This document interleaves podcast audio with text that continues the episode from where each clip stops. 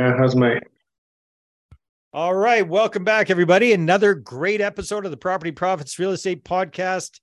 Today, zooming in all the way from beautiful Vancouver Island, an old friend of mine, Aaron Bellmore. Aaron is a very accomplished full time real estate entrepreneur, and he specializes in, I guess we would call him, what we call him, medium term furnished rentals. Aaron, is, is that what we'd call them? Yeah, that sounds good. We always try for long term, but yeah, that's what you get with furnished. Exactly. He's been doing very, very well with this up in Grande Prairie, Alberta. So the interesting thing is, Aaron lives on Vancouver Island, which is a fair jaunt away from where his portfolio is. So he's managing all of this from afar with teams on the ground that that help him make sure everything runs according to plan. So, Aaron, welcome to the call. Great to have you again, buddy.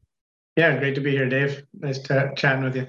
Yeah. So why don't you give us a quick little snapshot? What does your portfolio look like today? Sure. Yeah, we've uh, managed to continue growing uh, through COVID and through uh, the last uh, number of years, uh, as, even though it's been a bit slower in Alberta. But mm-hmm. uh, yeah, from a distance, we've yeah managed to acquire 120 different rental units now.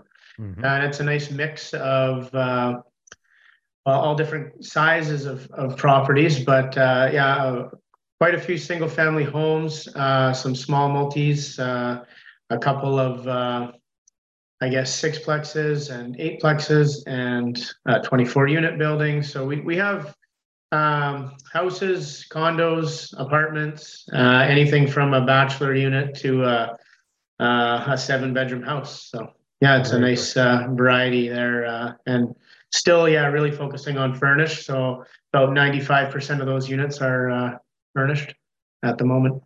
So, who would you say is your primary clientele for your furnished units? Yeah, we've got uh, mostly companies that are uh, renting these as uh, staff houses. Okay. And that, uh, I guess, and the, the remainder of it would be people that are just transitioning to the area. So they're moving there. Um, and, you know, they might have a, a three to five year plan, uh, but they want to just check out the area for a while. Uh, sometimes it's because they need to spend some more time at their job before they can qualify for buying a house. But most of the time, uh, they move up there and then they bring their family in uh, shortly after and they stay with us until they kind of get the lay of the land and uh, decide what part of town the, they want to buy, you know, closer to the schools for the kids usually. Uh, and then we got a little bit of insurance business for people that uh, are displaced from floods and fires. Um, but yeah, the uh, the majority of it ends up being uh, seasonal uh, professionals, whether they're working at the hospital or they're working in construction uh, between the summer and the winter seasons. Uh, yeah, we kind of turn over these units uh, at least a couple times a year, mm-hmm. and uh, yeah, help help people you know with those different uh, you know needs for for a furnished place. So, how did you first kind of come across the whole idea of furnished rentals? Was that what you got started with, or did you start with more traditional uh, no, I had a couple of uh, traditional rentals uh, at first, and it was, uh, I believe, the the first joint venture that I did. I was looking around for a property with a, a person uh, who was interested in in working with me, and I came across this six bedroom house. And the woman that uh, was selling it, she had two houses, and I believe she had been renting them out furnished for over ten years.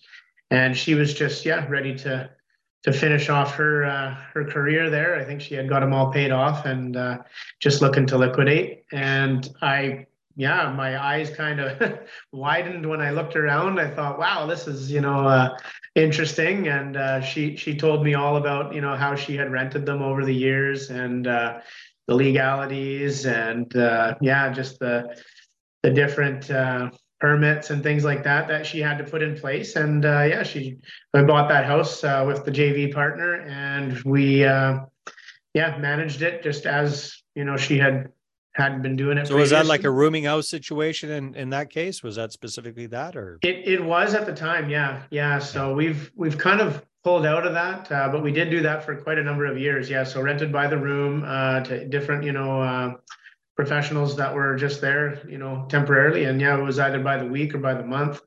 And it was, uh, yeah, it was, it was pretty interesting. It was like night and day compared to the other properties uh, in in a few different aspects, uh, not just the revenue, but that definitely stood out. Um, and yeah, so over the years, uh, yeah, I just managed to really enjoy that uh, type of management, and that uh, you know made the the long term buy and hold strategy a little bit smoother, a little bit. Uh, yeah, just easier in, in, in, a few different ways.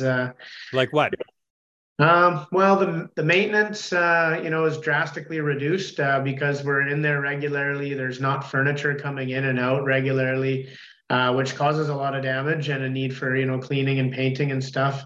This furniture just almost acts like a shield and protects the property uh, from things like that. But so that, that's co- almost counterintuitive, isn't it? I mean, a lot of people think that if you've got these medium term or short term renters renters they're going to be doing a lot more damage than a long-term rental but your experience has been the exact opposite because most of the damage done in a in a typical rental is moving furniture in and out of the place if i'm understanding you correctly yeah no it, it really is and uh, yeah the the cleaning is done a little bit more regularly mm. uh, you know when especially you know when they used to be rented by rooming houses we would have weekly cleaning um, and uh, but when you're yeah you know turning over a unit you know a couple times a year then you know you're going to have a nice deep clean you know uh, you aren't versus... getting any hoarders building stuff up in your units doing it no no so yeah that you know those things really uh, you know were appealing and then of course you're making more money uh, there's definitely uh,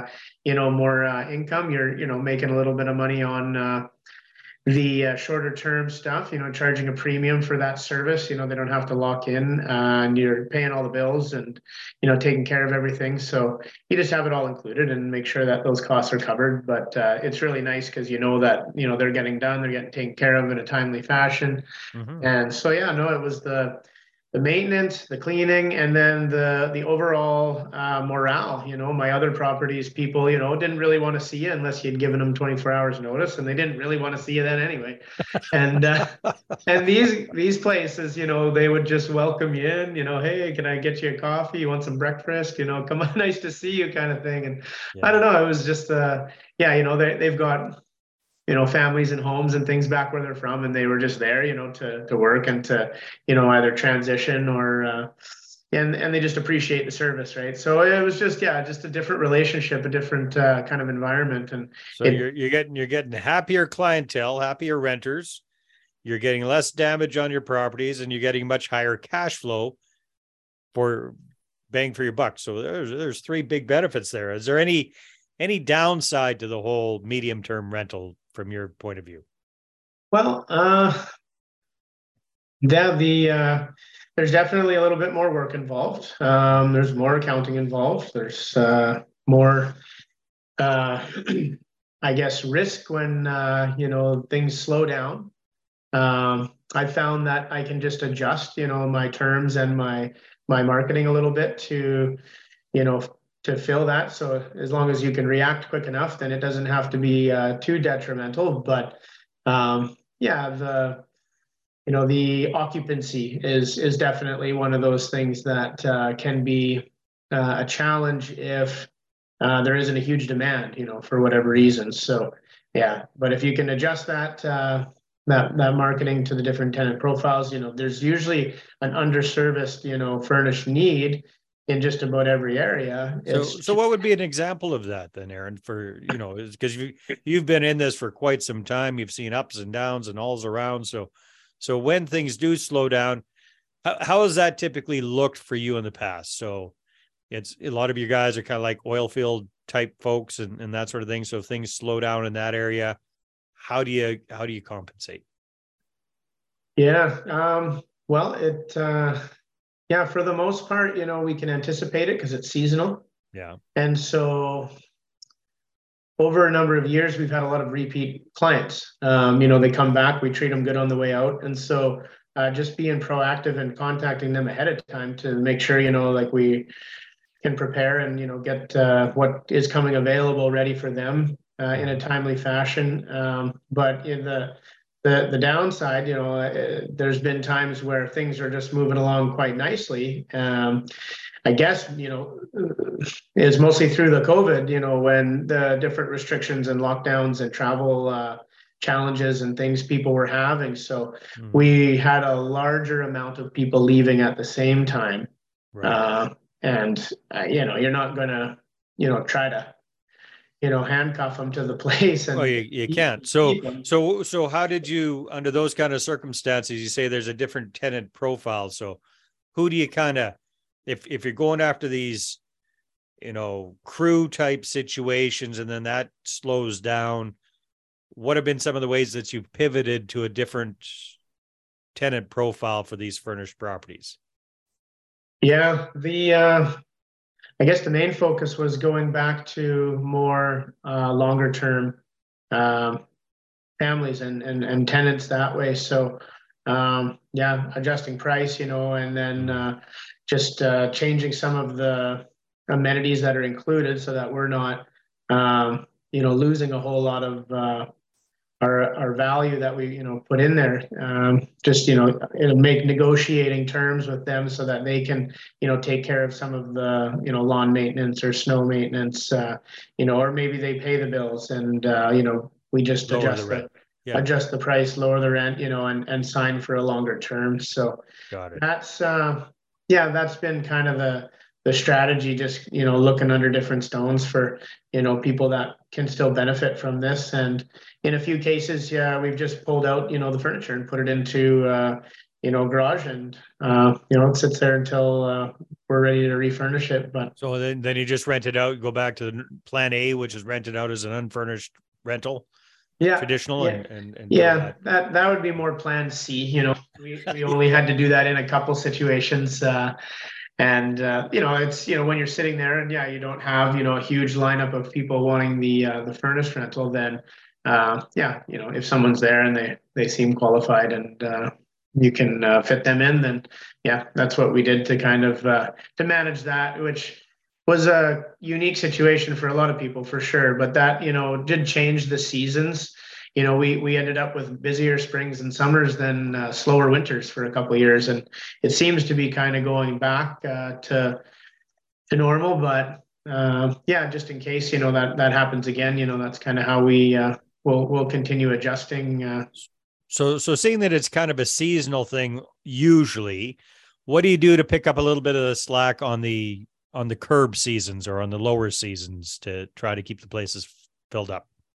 Yeah, well, in the past, I've uh, I've just uh, adjusted uh, the the length of stay. Hmm. So in the slower times, it will will allow for shorter terms, and and so there might be people that are just uh, yeah visiting or you know coming for uh, like a a curling tournament or also uh, like Airbnb style then. Yeah, when that when that showed up, Airbnb came around. Uh, we did start using some of those uh, those sites and and putting a few of our places on there. Um, I kind of backed out uh, and and I'm mostly just like dealing direct. Uh, and but the same idea for the short, you know, instead of medium term rental, you turn it into a short term where instead of three or four months, three to six months, you're looking at okay, you can get in for three or four days or a week kind of thing. Is is that what I'm understanding?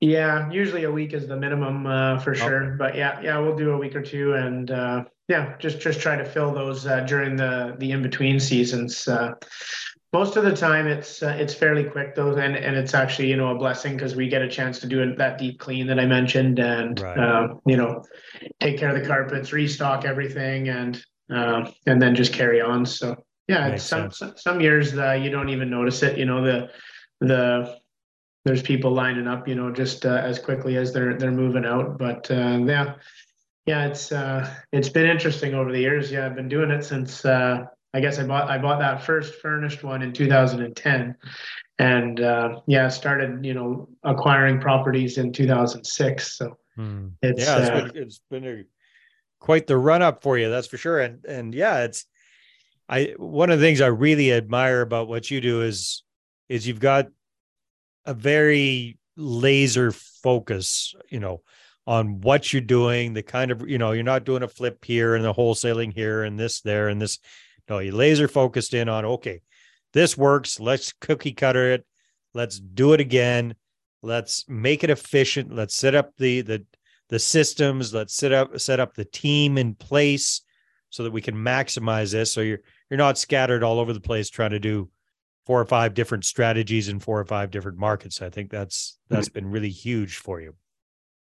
Yeah, yeah, and that's you know one of the things with buy and hold. I mean, as long as you're not naive and you know you don't think it's always going to continue going up, you know, and you're prepared for those slower times, you know, and prepared like financially, but mostly mentally, you know, you need to have some endurance for sure to to stay the course, you know, when things aren't just uh, hunky dory. So, yeah, that's uh, it's true, and yeah, we've we've managed to keep that going and. Uh, uh, you know, grow even a little bit through the slower times. But yeah, I, I learned a lot in the beginning and just took a few different strategies uh, and kind of honed it into that, uh, you know, that long term, uh, you know, joint venture.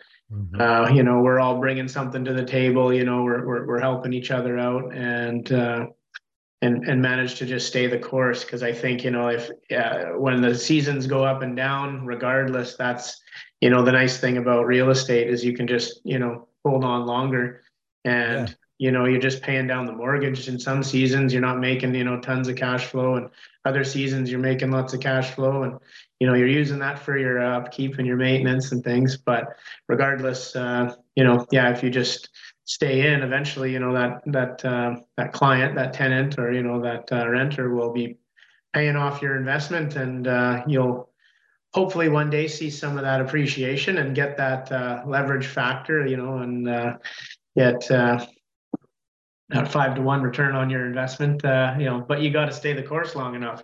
You know, we can't we can't all just sit there and wait and time it perfectly. You got to kind well, of. I think I think that's been been part of the thing. You've really really focused on the cash flow side of things. You're not in a speculative kind of investment strategy. You're looking at it's the the property's got to make sense. It's got to you know you're looking at maximizing your returns for yourself and your joint venture partners by furnishing these and and making everything as efficient as possible to to maximize those returns.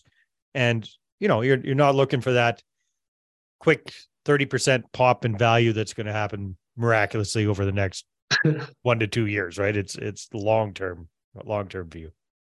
Yeah no 100% uh yeah yeah those you know i yeah, focusing on the things i can control so that yeah when i'm you know making a commitment to myself or and the, and the investor partners there that are working with me that uh, you know we know that uh, what we can expect you know it's just a matter of time so.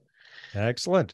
So aaron time flies when we're having fun. If people want to find out more about you and your medium term rentals where can they go? Uh, you can uh, call or text me anytime at uh, that's my number 250-218-9398. Or you can just jump on my website, freshcoastinvestments.ca. Check it all out. Awesome. Thanks, my friend. It's always fun. Thank you. All right, everybody. Take care. Talk to you on the next episode.